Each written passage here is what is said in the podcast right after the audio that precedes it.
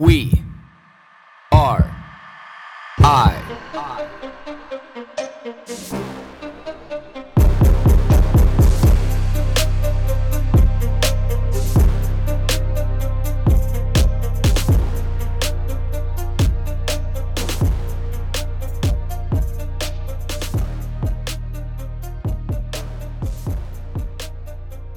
You know, effort is this funny thing that seems like that there should be an abundant amount of effort in our lives and like in just ingrained in our cells and our DNA and our fabric as a human being. Like effort seems like it it almost has to be there. But why isn't it? Or why is it so easily trained out of people? Seems like that's what it is for human beings, whether you want to say that, you know, that's come by way of the the last generations that we've been in or the last couple. But the the scary part about this is is how seemingly fast you can train effort out of people. Like why is so it's almost like it's more innate in us to be able to not have effort than it is to be able to have effort because you think effort should just again be baked into the fabric of who we are. You know that there's been points in time in you know civilization's history, human beings' history that you know we've been dwindled down to very few numbers. And even if you want to look at this, you know, from Homo sapiens or Australopithecus or Neanderthals or, you know, whatever subset of human beings that you can, you can imagine. But there's always had to have been effort. Like there's, there's been hundreds of thousands of years of, you know, human beings history or, you know, like a, a subset of human beings history where if there wasn't the effort required, you just died.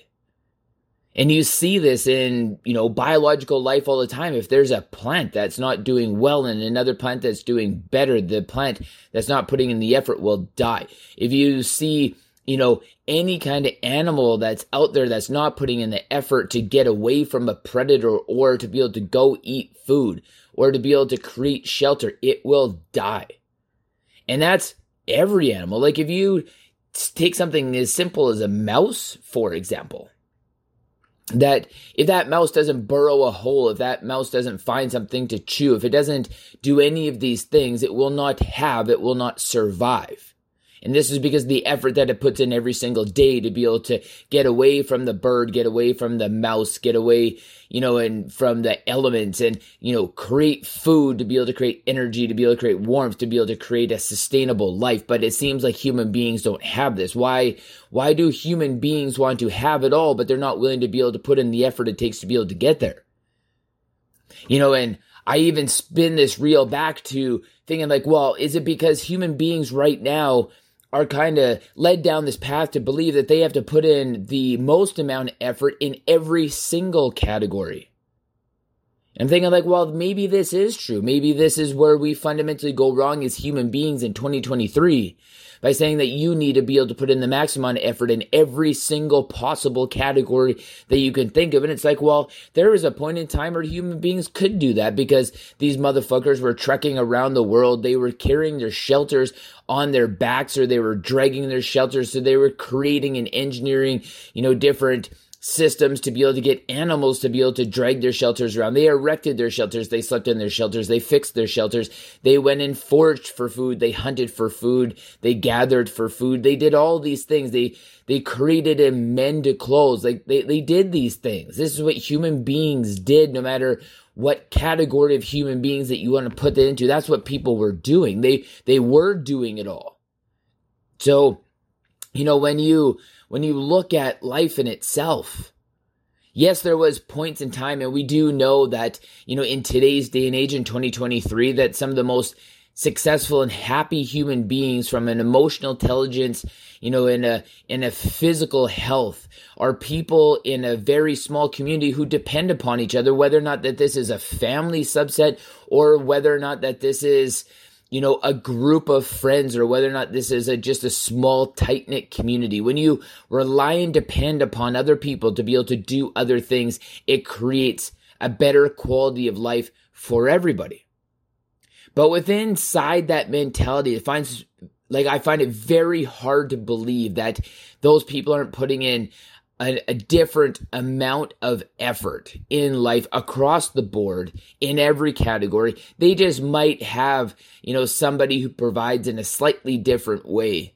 Because, you know, when you look at, you know, these third world countries where you have effort, it's not that it's not that one person is responsible for food. It's not that one person is responsible for money or one person is responsible for shelter. It's just where, you know, you may have had that before and you can, you know, pick on indigenous tribes and, you know, say that, well, there was, you know, typically a group of people inside of community responsible for shelter and making shelter, another one for clothes and another one for hunting and another one for security, you know, and sometimes these roles were slightly blended, but you predominantly had one role, you know, but in today's 2023, even in third world countries, what you see is that everybody just pitches in a little bit. Instead of one person struggling to be able to provide shelter or the finances for shelter and another person providing the finances for food or, you know, the, the opportunity for food, you just have everybody pitching in a little bit. And I feel like this is where white people really go wrong because, you know, white people's mentality is that, you know, I have to provide myself for myself 100% for you know, finances, 100% then therefore food, and 100% then therefore shelter.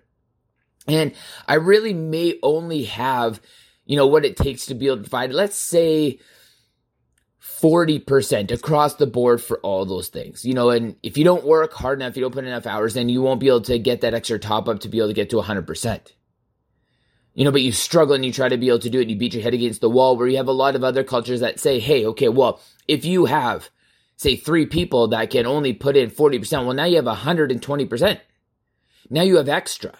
You have extra towards the same thing. And, you know, your circumstances may not change a whole bunch, but, you know, you can tell me that, you know, if you have now extra amongst a group of people, that that gives you more opportunity. Because extra is what creates opportunity. And again, this is what the whole point behind yesterday's podcast was is having the opportunity for education. Well, education provides opportunity. You know, and if you have an excess amount of, you know, food, you're not worried about starving. If you have the security of a home and that all those bills don't rely on your shoulders, you have opportunity to be able to clear your mind and think of something else because shelter is security and both of those are synonymous and then they're both then then taken care of. You know, if you can rely upon other people to be able to help you with things like, you know, children, animals, food, shelter, security, comfort, you know, having a conversation with, you know, being there to be able to do something, anything along these lines. If there's somebody there, and this is what you see in a lot of other cultures, especially in Asian cultures. You know, and especially in, you know, Indian cultures where you like, you see these things and, you know, where there's a lot more third world countries and, and opportunity within a country and a region for there to be poverty. Because poverty breeds this mentality because in poverty you have to rely on people. And this comes back to what relationships used to be in the West too, is that you still had to, like a hundred years ago, you still had to rely on somebody else pretty much for survival. We weren't at that point in time yet where survival was off the table. Now, with our social safety nets and the opportunities that are there for people, you don't necessarily have to have anybody in your life to rely on for survival. Like, that's just the base. That's really just the base. Survival is now off the table, which fundamentally on one side is a great thing, but fundamentally on another side is actually not. I think if people have this this looming thing in the background being like, fuck, if I don't have effort, if effort is not there, I may die. If effort is not there, I may not have a home. If effort is not there, I may not have food. So it's, it gets back to it's like, well, how long should you have a top up for people for before you force them to be able to rely solely on the amount of effort that they're willing to be able to put in in life? Well, who knows? That's the magic question because the thing is, it's different for everybody. But when you rob people of the opportunity to tap in the amount of effort that they have, like that's that's I think where we go wrong. And I think where we also go wrong is coaching people towards you need a government social safety net instead of a community social safety net.